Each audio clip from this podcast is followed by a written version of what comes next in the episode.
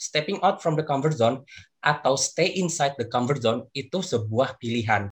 Kan orang kan biasanya kayak nggak empati ya, makanya lo keluar lah, jangan di situ terus.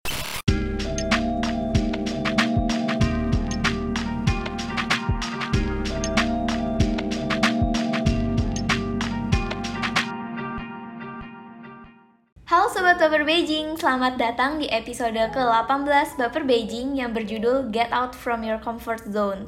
Kenalin, nama aku Fiona yang akan menjadi host di podcast kali ini. Dan hari ini aku akan ditemani oleh narasumber yang keren banget nih, yaitu Kak Armedi Harahap. Boleh kali Kak perkenalan diri dulu nih? Halo semuanya, apa kabar? Uh, perkenalin, nama aku Armedi Harahap uh, aku saat ini baru kuliah baru lulus kuliah di Universitas Indonesia jurusan uh, Magister Psikologi Industri dan Organisasi. Sekarang sedang sibuk uh, journaling aja buat artikel jurnal untuk publikasi. Itu aja sih sebenarnya. Wah, keren, keren, keren. Oke, sebelum kita bahas lebih lanjut nih tentang comfort zone, aku pengen kenal dulu nih sama Kak Armedi. Karena jujur pas dikasih tahu kayak narasumber itu S1 Sastra Belanda, S2 Psikologi Industri dan Organisasi, dua-duanya di UI. Ditambah lagi sekarang lagi belajar bahasa Mandarin juga ya di Taiwan. Aku langsung kayak, wah gila nih orang hebat banget. Kayak nanti hostnya gimana, udah kayak takut banget pokoknya. Tapi yang bikin aku eye catching banget nih, S1 sastra Belanda. Boleh kali coba ngomong sastra Belanda? Oké, okay, uh, dag allemaal. Uh, hoe gaat het met jullie? Uh, ik ben goed en aangenaam allemaal. Wah gila, itu artinya apa kak? uh, halo, apa kabar semuanya? Gitu. Uh, salam kenal, kayak gitu sih. Kalau misalnya bahasa Mandarin kayak tachahau, kayak gitulah. Oh, sedikit iya. coba-coba iya. nih. Keren-keren. Aku cuma hao ni hao doang, ni hao ni hao aja. Nah, bahas-bahas tentang pendidikan Kak Armedi. Jadi Kak Armedi ini sastra Belanda, terus psikologi, industri, dan organisasi. Sekarang lagi belajar bahasa Mandarin juga, kayak yang tadi udah aku bilang. Nah, kenapa sih Kak masih pengen belajar bahasa Mandarin nih? Kayak padahal kan banyak orang nih kalau udah S2 kayak ya udahlah, udah udah cukup belajarnya, mau cari duit aja bahkan bukan anak S2 aja yang baru lulus S1 juga udahlah gue nggak mau lanjut S2 lagi gitu. Mau cari duit aja gitu. Uh, sebenarnya sih alasan pertama karena uh, aku ngelihat kayak bahasa Mandarin tuh udah jadi global banget kayak bahasa Inggris gitu kan ya. Dan ba banyak banget beberapa lowongan especially kayak di ranah aku di uh, human resource tuh uh, diminta untuk require bisa bahasa Mandarin sebenarnya gitu. Dan aku ngelihat bahwa uh, ini jadi kayak apa ya kesempatan buat aku sih untuk bisa uh, evaluate lagi gitu kemampuan aku gitu. Terus yang kedua, uh, waktu aku di S2 kuliah itu banyak banget riset-riset uh, dan artikel-artikel yang dikeluarkan uh, dari China dan Taiwan dan bahasa uh, dan menggunakan bahasa Mandarin gitu kan jadi aku mau ngelihat dari perspektif secara Asianya aja sih. Soalnya kalau misalkan aku bisa bahasa Mandarin gitu kan ya aku bisa baca artikelnya mereka sehingga aku bisa mendapatkan uh, ilmu yang lebih holistik lagi gitu aja gitu. Jadi nggak dari sisi baratnya dari kan biasanya kalau di ranah aku kan artikel jurnal itu banyak dari Amerika gitu kan. Aku mau ngebanding ini kalau misalnya dari Asia seperti apa kayak gitu. Jadi menurut aku kalau misalkan aku bisa punya kemampuan uh, untuk bisa bahasa Mandarin itu jadi kayak nilai plus plus banget gitu loh kayak gitu sih sebenarnya alasannya gitu Bener sih, bener. Aku juga kayak papaku tuh selalu bilang, pokoknya kamu harus bisa Mandarin. Kalau udah bisa Mandarin, kamu bisa survive lah sekarang. Karena katanya Mandarin tuh udah kayak mendunia sekarang gitu. Iya betul. Dan aku juga pernah dengar kata orang gitu ya, siapa aku lupa gitu. Jadi kalau misalkan kita bisa bahasa Inggris dan bahasa Mandarin tuh dunia udah di tangan kita aja gitu. Iya, Jadi aku mikir kayak, oke, okay, ini kesempatan buat aku sih untuk bisa mendalami gitu. Keren, keren, keren. Oke, nah terus ya katanya juga kayak Mandarin tuh bahasa yang paling sulit di dunia buat dipelajarin gitu-gitu. Aku juga kemarin cek di internet kan kayak ternyata emang bener Mandarin tuh bahasa tersulit katanya buat dipelajarin dibandingin bahasa-bahasa lain gitu. Nah, apalagi Kak Armedi ini baru tahun ini ya kalau nggak salah belajar Mandarinnya. Iya betul baru tahun ini. Nah berarti belajarnya online juga dong? Iya uh, belajarnya online. Jadi aku dapat beasiswa dari Kementerian Pendidikannya Taiwan Mandarin course itu selama kurang lebih tiga bulan. Jadi uh, start dari kalau nggak salah dari September awal gitu aku belajar uh, Mandarin gitu. sebenarnya untuk daily conversation dulu sih dan aku ngerasa kayak aduh susah banget ya soalnya kan via online gitu dan karena memang ini bahasa Asia pertama aku selain bahasa Indonesia gitu kan. Jadi aku sebelumnya aku belajar bahasa Inggris dan bahasa Belanda gitu yang beda banget kan ya secara tulisan pelafalan dan segala macam. Jadi aku ngerasa tuh susah gitu. Tapi ya kalau susah kan bukan berarti nggak bisa nggak sih? Jadi aku kayak karena aku punya dedikasi gitu jadi kayak ya dijalanin aja. Nanti juga bisa kayak gitu sih sebenarnya. Bener-bener. Emang semuanya harus dijalanin dulu baru kita tahu ternyata gak sesulit itu kok gitu kan. Iya. Nah kak aku juga kepo nih. Um, kenapa sih mau sekarang gitu belajar ya padahal sekarang kondisinya lagi covid kita semua belajarnya lewat online. Dan yang aku tahu juga banyak teman-teman aku kakak kelas aku yang udah lulus tuh pada cerita mereka mau lanjut S2 tapi mereka mau lanjut kuliah bahasa cuman mereka kayak ya udah deh sekarang kerja dulu soalnya lagi covid gini percuma belajarnya gitu kan. Karena kita nggak bisa ke negaranya langsung buat praktek. Kenapa kak? Kenapa lebih milih sekarang gitu? Sebenarnya karena kesempatan sih. Jadi sebelum sebelumnya emang ada keinginan tapi belum ada kesempatannya gitu. Kalau sekarang kesempatannya ada dan keinginannya sebenarnya udah ada dari kemarin-kemarin gitu. Which means yang aku bilang tadi aku dapat beasiswa dari Kementerian Taiwan jadi ya mau nggak mau aku ambil dong kayak gitu. Sebenarnya emang dari dulu udah kepingin cuma karena uh, terbentur dari jadwal kuliah S2 aku dan juga aku harus uh, tesis dan juga ngikut uh, proyeknya dosen gitu riset. Jadi kayak belum ada aja kesempatannya gitu. Kalau sekarang karena memang uh, ada gitu kan ya terus aku juga di grant untuk dapat beasiswa udah aku ambil gitu. Dan sekarang juga pos uh, kondisinya aku nggak terlalu sibuk-sibuk banget gitu kan ya. Aku bisa melakukan riset aku uh, di weekend gitu. Aku fokus di weekdaysnya bahasa Mandarin gitu. Jadi kalau nggak sekarang ya kapan lagi aja gitu. Kalau ditunda-tunda lagi nanti keburu kesempatannya diambil orang. Benar-benar mumpung ada peluang dan kesempatan ya. Jadi diambil aja mumpung bisa. Tapi efektif gak sih kak kayak gitu? Uh, sebenarnya kalau ditanya efektif apa enggak karena ini tuntutan ya karena pandemi ini kan kita nggak ada yang nggak ada yang mau sebenarnya kan.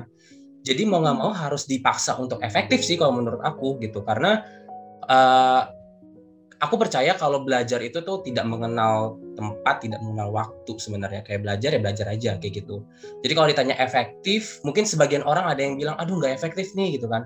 Tapi aku selalu ngelihat apa ya uh, every cloud has a silver lining gitu loh. Jadi kayak kita ya harus dibuat efektif mungkin gitu sehingga proses belajarnya jadi menyenangkan gitu. Kalau ditanya ya aku jujur jawab ya efektif efektif aja sih kalau kayak gini gitu. Benar-benar kayak emang kita harus adaptasi sih apalagi udah dua tahun online gini kayak mau sampai kapan aku juga mikir kayak ini kayak online tuh nggak bisa dijadiin alasan terus kita harus adaptasi sama keadaan sekarang yang ada kalau nggak kita ya gini-gini terus aja. Iya betul betul betul. Nah kak, jadi udah S1, S2 di Indonesia, sekarang lagi belajar bahasa di Taiwan, di mana beda banget pasti cara belajarnya, kulturnya. Um, gimana sih kak? Um, boleh tolong kayak dijelasin gak sih? Aku kayak penasaran juga nih, karena aku kuliah kan sekarang aku juga lagi kuliah S1 nih, terus aku kuliahnya kan ke China dan kayak nggak tahu jadi kayak belajar di Indonesia tuh gimana sih apa sih yang membedakan gitu menurut Karmedi apa yang membedakan oke okay uh, yang membedakan kalau yang aku lihat sih uh, mungkin aku dari kesamaannya dulu ya. Jadi kalau misalkan dari kesamaannya sama-sama kita menuntut untuk bisa mandiri sebenarnya. Jadi dari dosen yang aku aku kan dapat uh, Mandarin course dari National Sun Yat-sen University Taiwan. Jadi dari NSYSU sama dari UI kesamaannya adalah kita dituntut untuk mandiri. Tapi yang membedakan sebenarnya uh, kalau di Taiwan ya yang waktu aku belajar bahasa ini uh, mereka tuh ritmenya jelas agak sedikit lebih jelas jadi misalkan kemampuan kita untuk bisa mendalami atau uh, materi 1, 2, 3 tuh ya cuma tiga hari ya tiga hari gitu jadi emang udah uh, sesuai dengan schedule-nya aja gitu tapi kalau misalkan yang aku rasain di UI perbedaannya adalah bisa lebih lama, lebih longgar atau mungkin lebih cepat. Jadi lebih apa ya? Nggak bisa diprediksi sih kalau gitu. Kalau kalau masalah time scheduling kayak gitu sih yang yang membedakan. Nah, tadi udah bahas tentang pendidikan-pendidikan ke Armedi. Sekarang kita balik nih ke topik tentang comfort zone sesuai judul kita. Nah, yang kerennya lagi nih, aku juga baru tahu ternyata kemarin pas ngobrol-ngobrol ternyata Kak Armed itu ada riset tentang comfort zone yang kayak kaget sih kayak wah pas banget nih narasumbernya. Jadi sebenarnya kak kita tuh kayak pengen banget supaya pendengar-pendengar baper beji ini bisa lebih paham nih tentang apa sih comfort zone atau zona nyaman itu. Sebenarnya penting gak sih? Itu harus banget gak ya kita keluar dari zona nyaman kita? Kan kata orang tuh kayak ayo dong lo harus bisa get out from your comfort zone. Kalau nggak kapan bisa majunya? Gitu kan. Nah kata-kata kayak gitu tuh keliru nggak sih Oke, uh, disclaimer dulu aja. Kita di sini sama-sama belajar ya, gitu. Maksudnya aku akan memberikan dari sudut pandang aku, Fiona juga nanti mungkin bisa kasih dari sudut pandang Fiona, dan pendengar-pendengar juga mungkin bisa uh, reflect. Jadi kayak learn, unlearn, relearn lagi gitu kan. Jadi kita sama-sama bisa mendalami secara holistik gitu. Kita berangkat dari definisi dulu sih sebenarnya. Kayak comfort zone kan yang kita kenal tuh uh, zona nyaman gitu, secara terjemahan gitu kan ya tapi kalau dari aku sendiri, aku mempersepsikan comfort zone itu sebagai uh, situasi, tempat, atau level di mana seseorang tuh merasa nyaman dan merasa aman. Nah, istilah zona nyaman ini pertama kali dipopulerkan oleh Alasdair White dalam pendekatan behavioral psychologist gitu. Jadi menurutnya uh, zona nyaman tuh keadaan saat segalanya tuh terasa akrab dan mudah sehingga seseorang tuh tidak mengalami banyak stres dan keadaan di mana seseorang tuh merasa terbiasa dan nyaman karena mampu mengontrol dirinya di lingkungannya. Nah, dalam keadaan ini orang tersebut uh, kayak jarang merasa gelisah lah dan jarang mengalami tekanan yang mengakibatkan dia stres seperti itu sih. Dan persepsi masyarakat mengenai zona nyaman ini pasti berbeda satu sama lain. Mungkin di anggapan Fiona akan berbeda dengan anggapan aku gitu dan anggapan orang-orang lain juga pasti akan berbeda gitu kan sebenarnya tidak ada yang salah ya.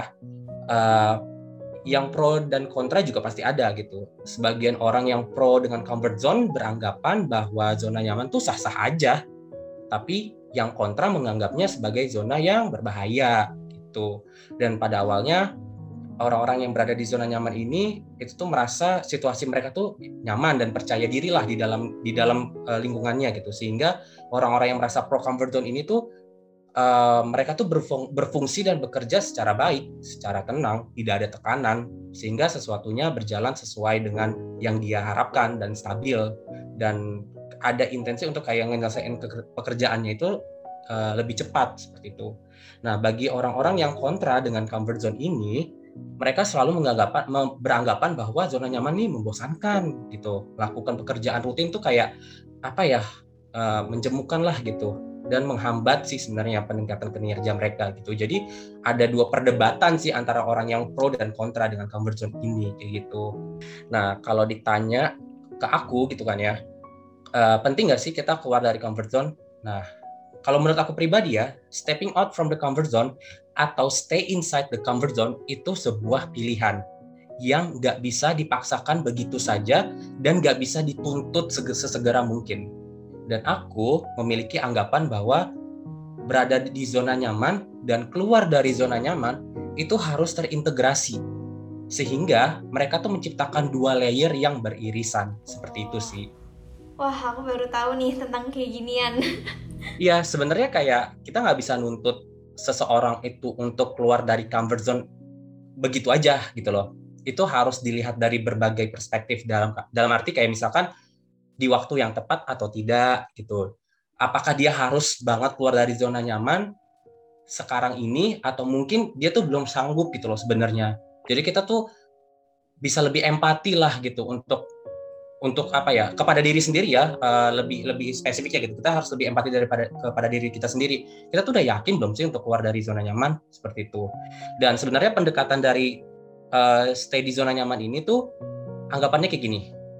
Bagaimana jika kebahagiaan yang sejati itu datang dengan apa yang ada di dalam diri kita gitu loh. Sebenarnya be who you are aja gitu loh sebenarnya. Nggak perlu dengan staying up from comfort zone kan misalkan. Dan menurut Wilding tahun 2018 juga dalam risetnya uh, di dalam dunia yang semakin menuntut atensi kita nih ya dari se semacam apa uh, sebagai macam perubahan gitu zona nyaman itu sebenarnya dapat bertindak sebagai ruang penguasaan diri kita loh yang dapat yang yang dapat kita prediksi gitu. Di mana kita dapat merasakan psychological safety lah ketika merasa terlalu banyak tekanan dalam hidup Nah, zona nyaman ini yang bertindak sebagai wadah kita untuk percaya diri sehingga kita dapat berpikir secara jernih. Nah, Wilding juga nambahin nih, analoginya seperti ini. Jika seseorang tidak berpikir secara kritis alasan mengapa harus keluar dari zona nyaman, itu tuh layaknya seseorang yang secara metafora gitu ya, terjun payung dari pesawat. Nah, orang-orang yang mengoptimalkan diri dia di dalam comfort zone itu dianalogikan sebagai orang yang meletakkan batu bata nih satu demi satu sehingga mereka menciptakan rumah gitu. Jadi banyak orang nih kita disibukkan dengan escaping, stepping out from the comfort zone gitu, tanpa tahu apa sih kekurangan diri kita dan tanpa kita tahu kita tuh seperti apa, personality kita seperti apa, dan bahkan menjadi bukan diri kita sendiri ketika kita keluar kayak gitu. Ibaratnya kayak gini, bukannya aku bilang kayak harus stay di comfort zone ya, cuma maksud aku ini tergantung dengan situasi kalau aku bilang gitu. Jadi kayak kalian kalau sudah yakin silahkan keluar dari comfort zone, tapi kalau belum yakin stay in comfort zone. Tapi stay in comfort zone juga bisa jadi racun ketika kita tidak mengoptimalisasikan diri kita. Karena stay in comfort zone tuh memberikan kita kenyamanan sehingga mungkin ada kecenderungan kita tuh males gitu loh. Kita suka bermain musik gitu misalkan kita suka main piano tapi yang kita bisa cuma main piano satu lagu dua lagu misalkan. Tapi kita tuh tidak bisa mengoptimalisasikan diri kita. Nggak nggak nggak coba main yang lebih sulit lagi nggak coba klasikal piano misalkan atau organ atau yang lain gitu misalkan. Jadi jangan sampai kita terjebak di stay apa di, di zona nyaman kita dan jangan sampai kita tersesat ketika kita keluar dari zona nyaman kita. Kayak gitu sih Fiona. Hmm, mungkin tuh kadang orang suka mikir kalau udah di dalam comfort zone mereka gitu kayak ah kayaknya gue udah enak nih kayak gini aja. Jadi orang tuh kadang merasa udah merasa cukup gitu. Kayak udah enak nih udahlah nggak usah nggak usah mau yang macem-macem lagi nih udah nyaman kok kayak gini aja. Jadinya mereka kayak ya udah begitu begitu aja. Mereka emang sih di comfort zone mereka tapi mereka nggak memperluas pengembangan diri mereka gitu ya itu yang salah dan itu yang terjebak. Jadi kita juga harus berbaik hati sih sama diri kita untuk melihat saya udah udah udah cukup baik nggak ya untuk keluar dari comfort zone? Karena menurut aku keluar dari comfort zone tuh kayak perang gitu loh. Jadi kayak kita punya uh, amunisi apa nih? Kita punya senjata apa nih? Gitu. Karena kan kalau misalkan keluar dari comfort zone itu tuh berhubungan dengan uh, kecemasan ya kan? Berhubungan dengan uh, apa namanya kapasitas kapasitas kita gitu dan berhubungan juga dengan kemampuan-kemampuan apa aja yang kita bisa miliki dalam menghadapi apa saja yang bakal kita hadapi nanti ketika kita keluar dari comfort zone. Kayak gitu sih sebenarnya. Jadi ya itu pasti akan berhubungan dengan stres sih kalau menurut aku kayak gitu. Aku setuju sih soalnya kadang orang suka kayak terlalu ini ya terlalu bersemangat gitu kan. Mau get out from their comfort zone terus nanti kayak mereka tuh belum pikir panjang tapi udah ngelakuin sesuatu nanti malah jadinya stres sendiri bingung sendiri karena emang bidang mereka tuh bukan di situ gitu. Kayak sama halnya kayak kalau aku mikir-mikir ya kayak ikan yang cuma sebenarnya dia cuma bisa hidup di air. Cuman iseng gitu si ikannya ngelompat ke darat kayak itu kan bukan tempat hidupnya si ikan ya di darat jadi langsung lepek-lepek langsung mati. Mati gitu. iya betul betul betul banget. Dan ketika udah keluar dari comfort zone kan kita harus menyiapkan sesuatu kan. Dalam artian apakah kita bisa balik lagi nggak sih ke air gitu kan? Apakah ikan itu punya moda transportasi untuk kembali ke air nggak sih? Atau bagaimana cara dia bisa menghidupkan diri dia sendiri lagi gitu kan itu pasti ada hal-hal yang harus kita pikirkan kan ketika kita keluar dari comfort zone. Nah, itulah yang harus kita persiapkan ketika kita mau keluar dari comfort zone. Makanya aku bilang tadi uh, tergantung kesiapan kita. Kita nggak bisa maksain diri kita untuk kayak ya udah gua keluar dari comfort zone. Atau yang lebih parahnya lagi, kita ngasih tahu ke teman kita, ya udah makanya lo tuh harus begini keluar dari comfort zone. Itu sangat tidak empati kalau menurut aku. Kalau menurut aku loh gitu. Bener-bener masih banyak hal yang harus dipertimbangin nih berarti. Berarti teman-teman tuh kayak kalau kita tuh nggak harus loh keluar dari comfort zone kayak kita di comfort zone nggak apa-apa. Yang penting kita memperluas diri kita di bidang itu. Kayak apa yang sih yang kita bisa lakukan lain halnya gitu. Kayak kalau walaupun teman-teman mau keluar dari comfort zone juga. Kita juga harus pikir panjang kita mampu nggak sih? Bisa nggak sih kita di bidang itu? Jangan terlalu karena udah nafsu kepengen banget jadinya nanti malah celaka sendiri gitu. Ya seperti itu. Jadi kayak kalau kita uh, bicara dengan comfort zone memang balik lagi ya ke kesiapan dan uh, apa yang kita punya gitu loh. Maksudnya kayak uh, refleksi diri kita lagi gitu sebelum kita keluar dari comfort zone kayak gitu sih sebenarnya. Hmm. Tadi Kak Armedi juga sempat nyinggung nih, comfort zone ini gak jauh-jauh dari yang namanya stres. Gimana sih cara kita ngelola stres itu kayak stres tuh wajar nggak sih sebenarnya buat orang-orang seumur kita apalagi? Oke, jadi sebenarnya gini, uh, stres itu sebenarnya hal yang lumrah sih sebenarnya. Kalau misalkan kita hidup tuh pasti akan menghadapi stres gitu.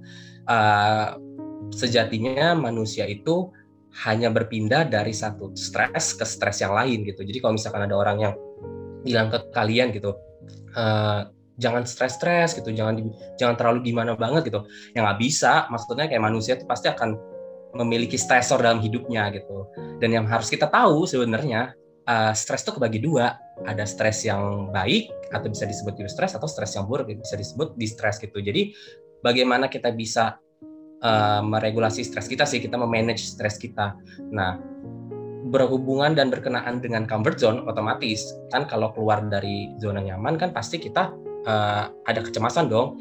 Kecemasan akan apakah kita sanggup apakah kita kuat menghadapi sesuatu yang kita akan temui di depan gitu kan ya pasti akan berhubungan sekali dengan stres. Dan ketika kita sudah tahu dan kita sudah siap kita harus bisa mengelola stres itu dengan baik sebenarnya.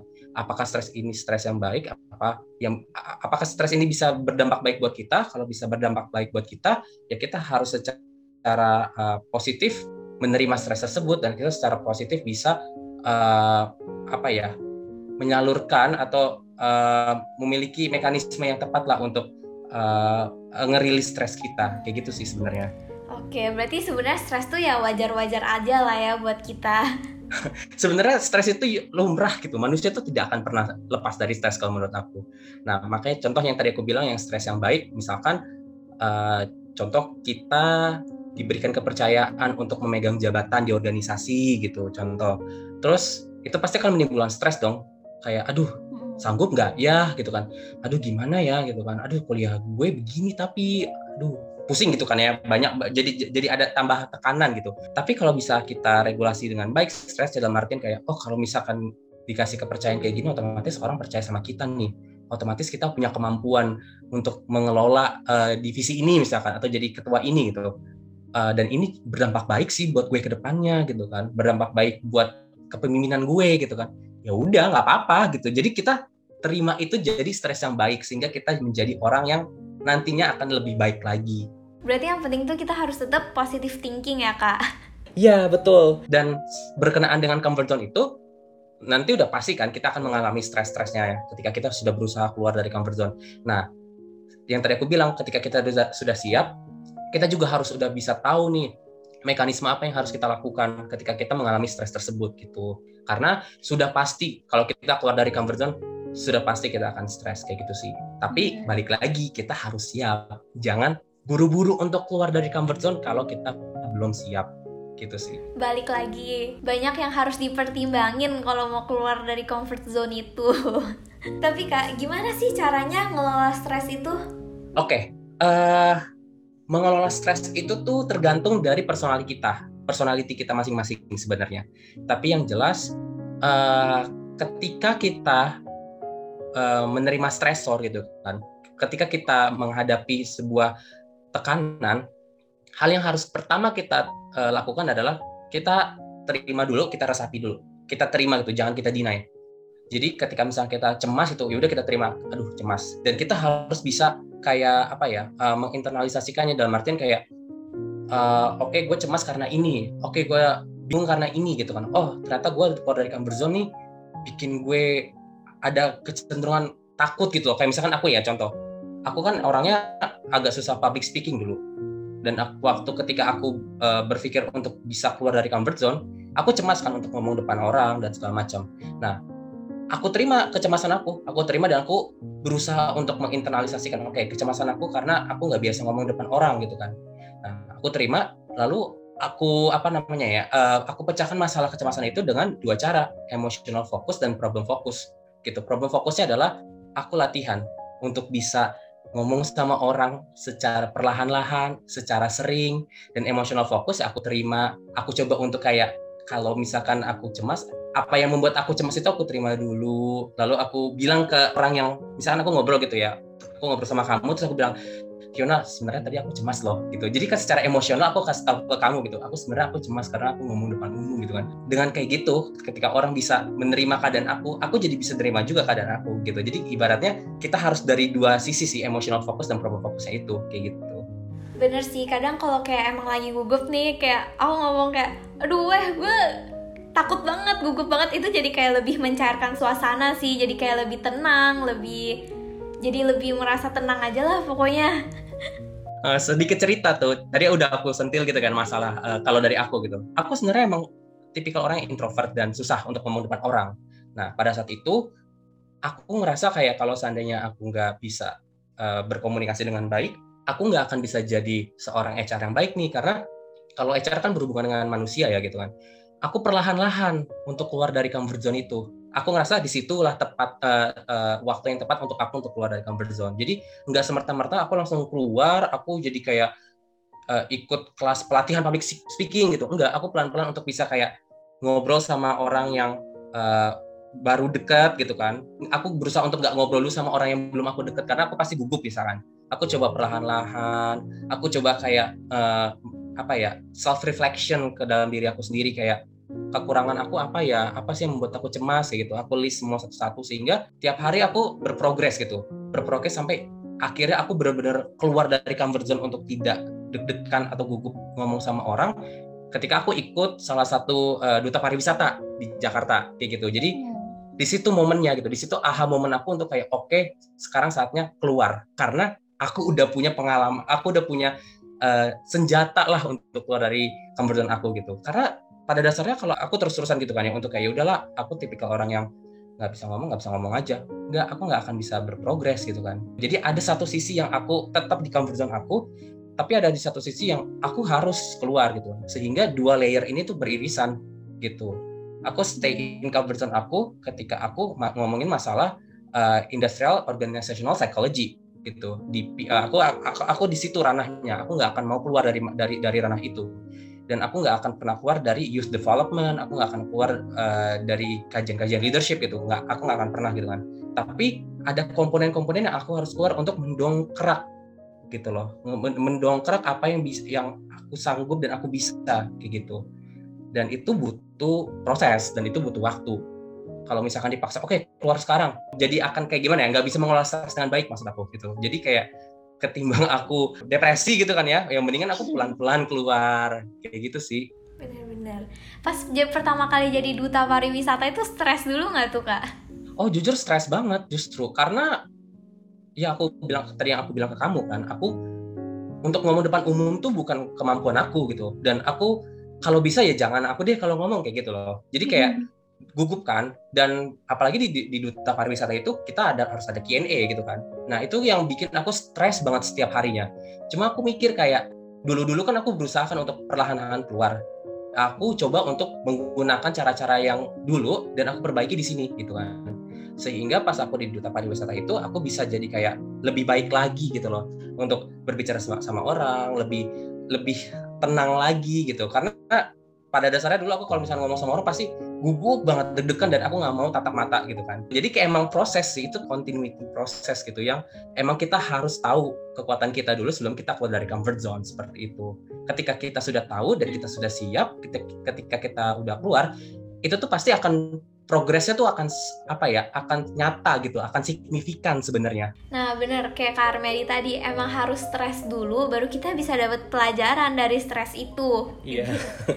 karena setiap kali aku juga ngerasa stres tuh kayak ya udahlah kerjain dulu. Eh nanti suatu saat kayak ih untung dulu gue pernah begitu ya. Kayak dulu kayak setiap kali pas belajar kan pas SMA juga pas belajar duh buat apa sih belajar kayak ginian? Pusing banget gitu. Tapi sekarang jadi kayak oh untung aja dulu pernah belajar kayak gini jadi ngerti caranya kayak gimana gitu. Nah iya itu dia. Dan kaitannya dengan keluar dari comfort zone tuh sama seperti uh, cerita kamu tadi Vi. Jadi kayak kita akan menyadari ketika nanti kita uh, sudah melewati episode itu gitu. Karena uh, itu kaitannya tentang yang tadi aku bilang ya di awal learn, unlearn dan relearn. Jadi kalau kata Alvin Toffler itu orang-orang yang buta huruf di abad ke-21 nantinya itu bukan orang-orang yang tidak bisa baca dan tidak bisa menulis, tapi orang-orang yang tidak bisa belajar, belajar meninggalkan dan belajar kembali. Nah, kamu tuh udah melewati proses itu tuh, Vi. Gitu. Jadi ibaratnya orang-orang yang sudah berhasil meng mengoptimalisasi dirinya di comfort zone dan juga sudah berusaha untuk keluar dari comfort zone dan mereka sudah memiliki irisan di tengah the balance of life, itu mereka sudah belajar belajar meninggalkan dan belajar kembali gitu. Dan menjadi versi dirinya yang lebih baik lagi kayak gitu. Bener sih bener-bener dulu tuh aku juga orangnya tuh yang kayak diem kayak mau ngomong takut disuruh pesen makanan doang sendiri kayak minta sambel nih ke kasir. Itu takut banget deg-degannya setengah mati. Itu kayak takut banget terus lama-lama aku kayak dimarahin sama aku terus kayak dibilang iya, ngapain betul. sih takut? Lagian juga nanti nggak bakal ketemu lagi sama si mbak kasirnya. Dia juga nggak bakal inget kamu siapa gitu. Terus lama-lama aku jadi kayak ya udahlah bodo amat deh. Ya udah minta minta aja deh. Nggak kayak nggak malu-malu gitu. Kayak awal-awal emang deg-degan banget sih. Tapi makin sekarang jadi kayak ya udahlah bodo amat gitu. Iya kan, padahal sebenarnya yang kita takut itu cuma ada di dalam pikiran kita kan. Padahal kalau kita ngomong misalkan, emang dia bakal marah? Emang mereka, mereka bakal teriak kan? Gak juga kan? Gitu kan? Iya benar banget. Dan mereka juga nggak bakal ingat kita siapa gitu. Iya betul. Iya. Nah itu yang aku bilang itu masalah kesiapan juga. Jadi kalau misalkan be, kalau bisa kita udah siap gitu kan ya untuk keluar dari comfort zone kita udah tahu gitu ini penting buat kita silahkan keluar. Silahkan eksplorasi lebih dalam lagi. Tapi kalau belum siap dan kita belum tahu caranya jangan dulu mendingan kita optimalisasi kita di dalam comfort zone itu agar kita jadi orang yang spesifik gitu, orang yang spesialisasi di dalam uh, hal yang kita geluti gitu. Karena ibarat kata orang yang introvert kita paksa untuk dia jadi ekstrovert nggak akan pernah bisa karena mereka sudah di situ kenyamanannya gitu kan. Bagaimana caranya adalah ya kita pahami mereka dan dia juga harus pahami diri dia sendiri dan mereka juga harus tahu apa sih yang sebenarnya bisa kita kembangin gitu kan. Misalkan A B C D gitu kan. Kita mereka udah tahu apa yang harus mereka kembangin dalam dirinya silahkan keluar gitu kan. Silahkan eksplorasi lebih dalam lagi tapi jangan sampai kalian keluar dari comfort zone kalian juga gitu kan. Kan pasti orang-orang contohnya orang introvert disuruh ekstrovert gitu disuruh uh, nyarin radio mereka pasti akan gugup setengah mati. Yang ada malah mereka keringat dingin malah cemas dedak dikduk gitu kan nggak bisa juga kan gitu. Stay aja di comfort zone kalian tapi optimalisasikan. Ketika ada komponen yang harus kalian tambahin baru kalian keluar dari comfort zone. Kayak gitu sih. Benar benar benar. Emang benar banget sih. Pokoknya kalau belum siap jangan main-main dulu deh. Jangan langsung kayak nekat keluar dari comfort zone karena kata orang gini gini gini gitu. Yang penting kita harus percaya sama diri kita sendiri. Jangan dengerin kata orang gitu ya. Nah aku setuju banget sama statement kamu. Karena yang paling ngerti kita itu kita sendiri dan Tuhan gitu kan. Jadi kita yang tahu gitu kan. Aku udah siapnya sekarang ya udah gitu. Kalau misalkan dipaksa orang ada yang maksa kita kayak udah kamu keluar dari comfort zone ya kita bisa bilang ke mereka kayak saya berusaha untuk optimalisasi di dalam comfort zone saya dulu nih gitu.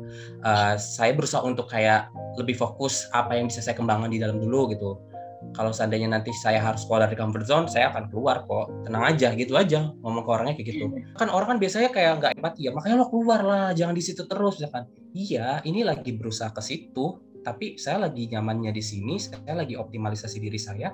Saya tahu thank you ya for your concern. Kayak gitu kan enak ya. Bener-bener. Jadi teman-teman kalau ada orang yang paksa nih suruh kita keluar dari comfort zone tapi kita belum siap jawab aja kayak gitu. Ntar orangnya langsung kicet.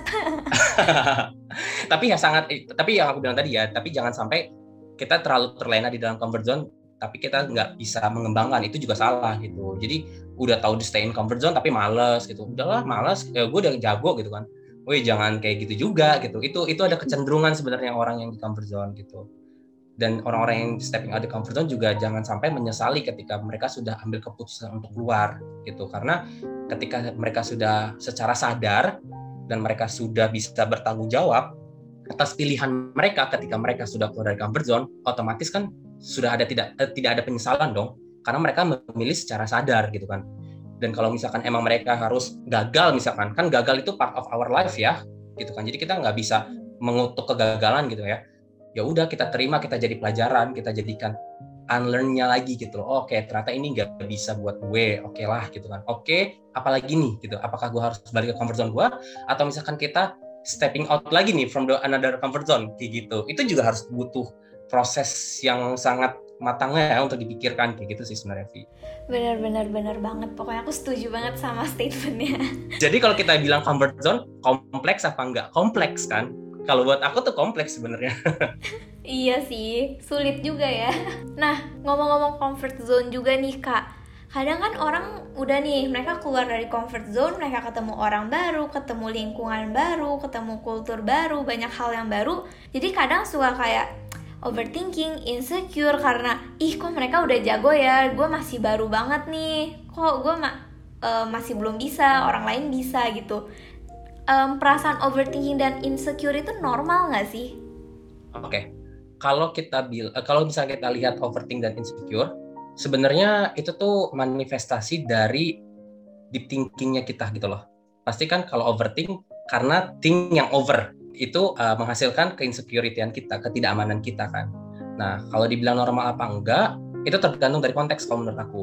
Jadi kalau misalkan kita contoh uh, kita udah coba apply kerja di tempat lain gitu misalkan. Tapi kita belum dapat juga nih gitu kan. Atau misalkan uh, belum ada panggilan gitu kan. Kita overthink dan kita insecure. Itu kan otomatis dari dari dari buah hasil pemikiran kita yang kenapa sih gue nggak diterima? Kenapa sih uh, orang lain tuh begini? Kenapa sih orang lain begitu? Jadi kayaknya ada perbandingan kan dari diri kita ke orang lain. Nah kita harus respon itu sebaik mungkin sebenarnya. Karena itu hasil dari buah pemikiran kita yang mendalam gitu tentang apa yang terjadi dalam hidup kita gitu. Kalau dibilang normal apa enggak, sejatinya sebenarnya normal sih gitu kan. Karena ya kita berpikir secara kritis itu hasil sebuah pemikiran dari pemikiran kita yang secara kritis. Tapi yang tidak diperbolehkan adalah ketika kita overthink atau insecure itu tuh kita tidak ada action plan-nya gitu loh. Overthink overthink aja. Tapi males-malesan. Tapi kita nggak ngapa-ngapain gitu kan. Nah itu yang salah sebenarnya insecure karena kita membandingkan ke orang lain gitu kan. Sebenarnya kayak kita udah tahu ya Tuhan memberikan kita uh, jalannya masing-masing. Ada orang yang jalannya dari titik A ke titik B lurus aja. Tapi kita mungkin dibelok-belokin dulu gitu kan. Untuk apa? Untuk kita bisa tahu mungkin gitu kan kayak ternyata ada pelajaran hidup yang yang harus kita gali lagi loh kayak gitu. Jadi uh, aku tidak mau menormalisasikan overthinking sama insecure ini, tapi sebenarnya memang itu tuh wajar wajar gitu loh. Setiap manusia tuh wajar gitu memiliki perasaan itu. Yang tidak wajar adalah ketika kita tidak punya action plan-nya terhadap uh, overthink dan keinsecurean kita gitu. Kayak gitu sih menurut aku. Aku curhat sedikit boleh nih? Boleh boleh boleh.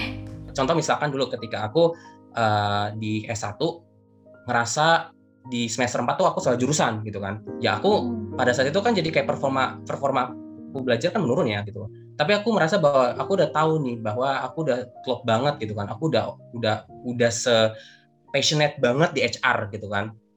Dari semester 4 ke semester 8 aku pursuing every organization tuh di HR gitu. Aku ikut PSDM aku ikut organisasi di bidang PSDM dan segala macam sampai akhirnya aku lulus dan aku akhirnya kerja di HR consulting gitu. Dan aku kerja di beberapa perusahaan yang uh, fieldnya HR nah dari situ aku ngerasa bahwa oh ilmu aku nih kurang nih gitu kan. Aku harus S2 gitu kan. Dan aku S2 dan ternyata itu self calling aku itu udah aha momen aku ternyata oke okay, beneran HR itu tuh passion gue gitu kan.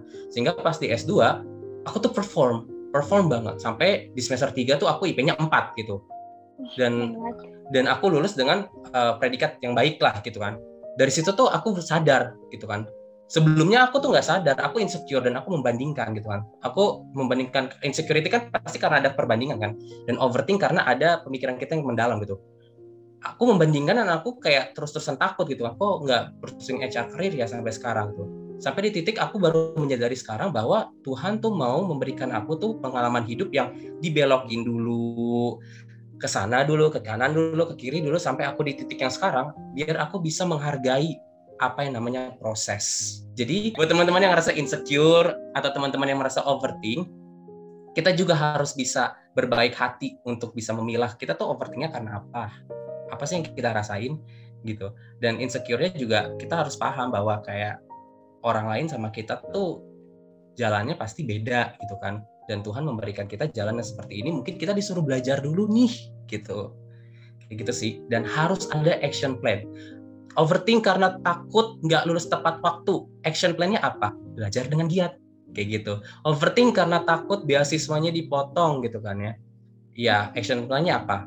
Kalau kita misalkan semester ini kurang perform dan nilainya kurang contoh misalkan cari kerja part time atau apalah yang bisa menopang uh, scholarship kita misalkan kayak gitu. Jadi semuanya butuh action plan. Jadi jangan overthinknya aja karena nggak seimbang kayak gitu sih. Benar. Overthink insecure boleh aja. Cuman kita perlu suatu tindakan untuk benerin hal itu gitu yeah. biar kita bisa balik lagi. Uh -uh. sama aja kayak kita minta suat, sesuatu nih ke Tuhan kita doa doang tapi nggak ada tindakan dari kitanya. Sama aja bohong. Maksudnya kayak anak zaman sekarang kan overthink nih tiap malam nggak bisa tidur gitu kan overthinknya karena apa? Apa yang dirasain? Kan kalau overthink pasti ada perasaan dong yang ber, yang bermain gitu kan. Misalkan overthink tentang kerjaan cemas. Atau overthink karena uh, belum bisa bahasa Mandarin jadi takut misalkan kayak gitu. Aku overthink nih sekarang karena belum bisa bahasa Mandarin nih gitu kan. Action plan-nya apa? Ya belajar gitu. Nah kak overthink sama insecure wajar-wajar aja cuman kalau orang yang kayak gak pernah bukan gak pernah sih kayak jarang banget kayak hampir gak pernah lah ngerasa overthink gak pernah ngerasa insecure. Nah kalau kayak gitu tuh wajar gak sih? Oke okay. kalau ditanya over nggak pernah overthink gitu kan ya wajar apa enggak itu tuh sebenarnya gimana ya ter, eh, tergantung dengan konteks sih gitu. Jadi jadi kita lihat dulu nih dia nggak pernah cemas karena apa gitu. Misalkan contoh mau ujian tapi dia nggak ngerasa overthink atau nggak ngerasa cemas gitu kan. Ya ya bahaya jangan-jangan mereka nggak belajar misalnya atau nggak prepare gitu. Jadi nggak overthink atau nggak cemas tuh tergantung dari konteksnya juga sih kalau menurut aku. Kayak gitu. Tapi kalau misalkan dia dari hal-hal yang daily life lah dia nggak overthink atau nggak insecure gitu bisa jadi dia punya self regulationnya baik gitu loh. Bisa jadi dia bisa uh, apa ya berpikir secara positif gitu kayak gitu. Jadi kayak semuanya itu tergantung dari konteksnya kalau menurut aku. Kalau seandainya emang dia nggak pernah overthink atau nggak pernah insecure oh berarti dia melihat sesuatu tuh pada porsinya gitu. Dan mereka ngerasa bahwa dia siap untuk menghadapi apa pun yang terjadi gitu. Tapi kalau misalkan dia nggak overthink dan dia nggak cemas mau ujian ya bisa dua konteks lagi. Bisa jadi dia nggak belajar sama sekali which means itu bahaya atau misalkan dia udah well prepare atau dia udah belajar gitu jadi itu semua tergantung dari konteks Evi kalau menurut aku. Ya sih jujur soalnya kayak ya kalau aku jujur kayak ngerasa selama ini ya udah santai aja hidup. Kayak orang-orang teman-teman aku sering cerita dia overthinking dia insecure ada aja masalahnya. Terus aku kayak kok kayaknya teman-teman aku hidupnya naik turun banget ya kayak roller coaster. Sedangkan aku kayak ya udahlah emang kayak gitu gitu kan. Kayak ya udah santai aja. Tapi kalau mau ulangan ya tetap aja sih overthinking tetap panik lah. Tetap panik kan? Berarti otomatis mungkin Fiona tipikal orang yang bisa melihat segala sesuatu itu positif gitu loh. Jadi ya udah gitu. Ya udah itu kan belum saatnya aku ngerasain sekarang misalkan ya udah gitu kan. Atau misalkan uh, punya kekuatan diri yang baik gitu resiliensi yang baik misalkan. Pasti mereka of, uh, overthinking dan insecurity-nya sedikit rendah gitu. Karena tipikal orang yang bisa melihat sesuatu dengan baik gitu ya. Contoh neuroticism di di di, di kepribadian ada yang istilah neuroticism atau uh, bagaimana dia merespon uh, neurotiknya dia. Pasti mereka tuh melihat sesuatu tuh positif gitu. Jadi dia nggak akan overthink atau nggak nggak merasa insecure berlebih gitu. Itu tergantung juga dengan kepribadiannya orang kayak gitu. Kayak gitu sih. Dan itu semua tergantung konteks gitu. Kalau konteksnya memang kayak biasanya kayak quarter life crisis gitu kan ya orang pasti akan overthink gak sih gitu. Keren keren. Terus kak kan dari tadi kita udah bahas banyak banget nih. Tapi gimana sih cara kita menumbuhkan motivasi dalam diri kita itu biar kayak kita bisa kalau kita mau stay di comfort zone kita mengembangkan diri. Kalau kita mau out dari comfort zone kita mikir panjang dulu. Gimana sih cara menumbuhin motivasi dalam diri kita sendiri biar kita bisa semakin maju gitulah ke depannya bisa semakin mengembangkan diri? Oke. Okay. uh, eh, kalau aku punya persepsi sendiri ya, aku punya pemikiran bahwa sebenarnya motivasi itu bukan dicari atau bukan dikasih, tapi motivasi itu sebenarnya dibentuk kalau aku. Jadi kalau misalkan ada orang kayak, uh, ya gue mau cari motivasi dulu deh, motivasi itu nggak dicari sebenarnya dibentuk. Kayak bisa jadi itu tuh bukan motivasi yang kita cari tapi inspirasinya yang kita cari kayak gitu dan uh, sebenarnya kalau udah ngomongin masalah uh, motivasi gitu ya yang ber apa ya yang bermain adalah kemauan dan kemampuan sebenarnya dan motivasi itu tuh berkenaan dengan intensity direction sama persistence kita tahu arahnya kita tahu tujuannya kita tahu cara menggapainya dan kita tahu ketekunannya kayak gimana kayak gitu. Jadi ketika kita misalkan contoh mau keluar dari comfort zone gitu kan, kita udah tahu nih uh, hal yang mendasar itu kemauan dulu nih. Saya mau keluar dari comfort zone. Oke, okay. Alasannya kenapa? Begini begini begini gitu kan. Oke, okay. and then how? Nah, how-nya itu kita bentuk dari motivasi kita kayak gitu. Karena uh, saya mau jadi uh, apa ya? Aku pengen jadi HR yang lebih baik lagi gitu kan dan jadi HR praktisi yang bisa menyampaikan informasi atau uh, apa ya sebagai orang yang bisa di yang reliable lah untuk ditanyakan masalah development misalkan. Nah, aku udah tahu alasannya, aku udah tahu caranya kayak gimana. Caranya adalah aku belajar, aku menimba ilmu, aku networking dan aku belajar untuk bisa uh, mengelaborasi diri aku lebih baik lagi dan bisa menyampaikan informasi lebih baik lagi gitu kan. Udah tahu nih cara arahnya dan aku juga tahu persistennya aku udah tahu ketakutannya apa aja sih yang harus aku punya misalkan uh, ikut kayak gini nih aku jadi kayak uh, networking sama kalian terus juga terus setiap uh, tahunnya aku ikut conference sehingga aku bisa menumbuhkan kemampuan aku lagi gitu. Itu kan termasuk ya itu termasuk persistence juga kan. Otomatis ketika motivasinya sudah dibentuk aku udah ready nih. Kayak gitu. Jadi motivasi itu memang harus kemauan dulu yang bergerak gitu. Mau dulu. Mampunya itu bisa kita list satu-satu gitu loh dan motivasi itu dibentuk ya. Satu lagi aku bilang motivasi itu dibentuk bukan dicari. Jadi ketika sudah udah ada kemauan udah ada kemampuannya udah ada tadi IDP-nya intensity destination sama persistennya baru deh coba trial and error gitu kan. Ketika kita udah trial ternyata ada action yang nggak bisa nih kita lakuin. Misalkan uh, hal ini nggak bisa kita lakuin arahnya salah misalkan. Oke kita kita ganti arahnya. Atau misalkan uh, gak bisa setiap bulan nih uh, karena tuntutan pekerjaan. Oke setiap dua bulan misalkan. Setiap dua bulan ikut conference atau setiap tiga bulan gitu. Atau misalkan ikut organisasi nggak bisa satu aja nih harus nambahin. Oke kita tambahin gitu. Jadi kayak itu sebenarnya tuh numbuhin motivasi kita juga loh untuk bergerak ke lebih baik lagi. Kayak gitu sih sebenarnya Vi. Terdengar sangat rumit bukan? Tapi sebenarnya mudah kok kalau dijalani nanti kamu coba abis ini lumayan ya. Pokoknya harus ada niat dulu lah dalam diri kita sendiri ya baru bisa. Emang segala sesuatu butuh niat sih baru bisa kita ngejalaninnya dengan ikhlas juga. Iya betul. Karena aku sadar bahwa semua itu bisa didorong uh, dengan formula keniatan kita sih kemauan kita. Itu tuh bisa apa ya bisa dorong kita ke jadi yang ke, ke posisi yang kita mau gitu loh.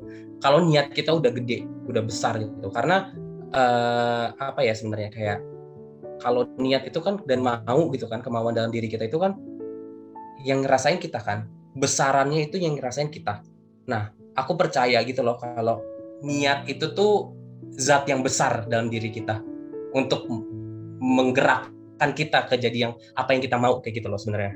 Ibaratnya aku quotes ya dari salah satu uh, tokoh yang aku suka dia Wurzbach itu Miss Universe 2015 dia ngomong kayak gini be stubborn with your goals but flexible with your methods. Jadi kita stubborn aja sama goals kita. Kita niat kita tuh udah gede gitu kan. Nantinya ya pasti kita bisa menuju ke sana. Ketika kita udah tahu action plan-nya dan metode-metode apa aja yang bisa kita arahin ke sana gitu sih. Emang seseorang tuh emang kalau udah punya kemauan pasti mereka kayak apa pun kita usahain biar kita bisa dapetin gitu kan. Kayak kak Arvedi sendiri nih um, balik lagi ke tadi yang belajar Mandarin gitu. Itu kan termasuknya get out from your comfort zone banget kan buat Kak Armedi sendiri. Nah, rewarding gak sih? Kayak menurut Kak Armedi ini worth it gak sih? Kalau masalah rewarding apa enggak itu sebenarnya uh, tergantung dari yang kita dapatkan setelah, setelah kita dari keluar dari comfort zone. Misalkan contoh kalau kasus aku, aku keluar dari comfort zone karena aku harus belajar Mandarin, itu kan susah ya. Nah, kalau ditanya rewarding apa enggak, sampai saat ini kan aku masih proses ya gitu kan. Aku belum bisa melihat secara nyata gitu kan apa yang aku dapatin setelah belajar dari Mandarin. Tapi kalau secara kepuasan kan reward itu nggak mesti uh, berbentuk gitu kan ya bisa intangible juga. Aku jadi kayak dapat rewardnya karena aku bisa gitu loh. Aku bisa kayak menguasai bukan menguasai aku bisa akhirnya uh, mengenal bahasa Mandarin gitu. Aku jadi lebih senang lah ibaratnya. Jadi kayak kebahagiaan itu juga muncul itu sebagai reward buat aku gitu. Jadi sampai sampai yang sekarang ini aku ngerasa bahwa aku bisa punya kemampuan bahasa lain selain Belanda dan Inggris dan itu menjadi kayak kesenangan bagi aku dan kesenangan itu sendiri yang aku jadikan reward buat aku. Sehingga ketika aku merasakan reward tersebut, aku jadi ada uh, apa ya? kayak pacuan buat belajar lebih dalam lagi, belajar lebih giat lagi sehingga yang namanya reward gitu kan ya. Ketika kita udah dapat sesuatu pengen lagi dong. Biar dapat lagi pengen lagi biar dapat lagi. Jadi kayak resiprokal gitu. Sampai saat ini aku mendapatkan reward dari kebahagiaan aku kayak gitu sih. Tapi untuk kayak berbentuknya aku belum gitu kan. Dalam artian kayak contoh aku belum dapat skor aku belum dapat uh, sertifikat HSK misalkan atau aku belum dapat uh, apa ya job yang aku mau banget yang requires bahasa Mandarin. Nah itu sampai saat ini masih belum gitu. Tapi secara emosional aku aku sudah mendapatkan reward yang cukup lah kayak gitu. Dan aku mau nambahin satu lagi uh, kalau seandainya masalah comfort zone gitu ya uh, kita intensinya jangan uh, langsung berpikir nanti reward apa ya bakal gue dapat ketika kita keluar dari comfort zone. Karena bisa jadi yang kita dapetin tuh kan keluar dari comfort zone uh, bisa gagal bisa berhasil kan? Bisa maksudnya kayak ada dua kemungkinan lah ya ketika kita keluar dari comfort zone. Nah, cara pandang kita adalah jangan kita harapin reward dulu, tapi cara pandang kita adalah apa yang bisa kita pelajarin ketika kita keluar dari comfort zone yang bisa menjadikan kita jadi orang yang lebih baik lagi. Karena kalau kita in, uh, apa namanya niatnya itu cuma bisa agar ini gitu kan, agar sudah pasti nih ya, aku pengen keluar dari comfort zone biar uh, gajinya lebih tinggi misalkan. Jadinya otomatis kalau misalkan kita nggak dapat apa yang kita mau, kita kita jadi nggak belajar dan kita tidak menghargai proses jatuhnya. Ah udahlah nggak usah lah gitu kan. Ketika pas gue trial ternyata nggak berhasil udah nggak usah gitu kan. Akhirnya kita jadi mundur lagi jadi orang yang nggak develop nah itu yang salah gitu. Jadi kalau emang mau dari keluar dari comfort zone juga kita harus pahami betul-betul bahwa yang kita mau itu tuh berdampak buat kita nggak cuma sekarang tapi 20 tahun mendatang 30 tahun mendatang gitu sih Bener-bener takutnya udah ekspektasi terlalu tinggi, jatuhnya nanti kecewa. nah kak, pertanyaan terakhir nih, pesan dong buat pendengar-pendengar kita yang mau coba hal baru, mau get out from your comfort zone atau mau tetap di comfort zone mereka, tapi masih ragu nih sekarang buat mulai. Ada nggak sih saran, pesan buat mereka? Oke, okay. buat teman-teman yang mau keluar dari comfort zone, uh, pelan-pelan aja, jangan terburu-buru uh, aku lebih kalau aku pribadi ya aku lebih memilih untuk bergerak secara perlahan tapi pasti ketimbang kita bergerak secara masif tapi kita nggak ngerti apa sih nanti bakal kita uh, dapetin ke depannya kalau misalnya kita nggak tahu actionnya kita gitu. Jadi pelan-pelan aja uh, ambil langkah sedikit demi sedikit dan juga sering-sering self reflection jadi ini sangat penting sih. Jadi kayak yang kita punya sekarang tuh apa sih? Kekuatan apa sih yang kita miliki? Aku tuh tipikal orang yang seperti apa sih? Nah, ini yang paling penting karena men mengerti diri sendiri itu tuh susah gitu kan. Proses yang apa ya, pembelajaran seumur hidup gitu loh. Itu yang penting. Jadi sebelum kita keluar dari comfort zone, kita pahami dulu. Saya orangnya seperti ini dan begini. Saya tipikal orang yang uh, agak susah untuk adaptable misalkan. Oke, okay, apa yang harus kita lakukan ketika kita mau out from the comfort zone dengan tipikal kita yang seperti ini? Kayak gitu. Jadi kita harus pahami dulu diri kita sendiri ambil langkah sedikit demi sedikit ketika kita sudah siap sudah siap secara uh, batin gitu ya sudah siap secara amunisi kita apa aja yang harus kita perlukan gitu kan baru kita keluar dari comfort zone gitu. Dan ketika kita keluar dari comfort zone jangan sampai ada pemikiran kalau misalkan gagal kita menyesal karena bisa jadi itu pelajaran penting buat hidup kita. Jadi pelan-pelan aja, slow but sure. Wah, nggak kerasa ya, udah lama banget dari tadi kita ngobrol nih kak. Dan aku juga udah banyak banget nih dapat ilmu-ilmu baru dari Kak Armedi tentang comfort zone. Jadi makin semangat juga buat ngejalanin, ngembangin, dan semakin maju lagi nih ke depannya. Semoga dari podcast ini juga semua pendengar-pendengar kita juga bisa semakin semangat dan mengerti arti dari zona nyaman Dan semoga juga semua ilmu-ilmu yang udah kita dapetin dari KR Medi ini bisa kita terus sebarluaskan ke teman-teman kita. Jadi jangan stop di kita aja nih. Terima kasih banyak juga buat KR Medi yang udah meluangkan waktunya dan berbagi banyak pengetahuan buat teman-teman semua. Seneng banget bisa dapet kesempatan ngobrol banyak sama KR Medi. Terima kasih banyak sekali lagi Kak. Semoga sehat-sehat selalu, sukses selalu, dan semakin maju lagi ya. Sama-sama, kalian juga sehat-sehat selalu dan semangat selalu ya kuliahnya. Oke, buat teman-teman, see you di episode Baper Beijing selanjutnya. Cai Cien!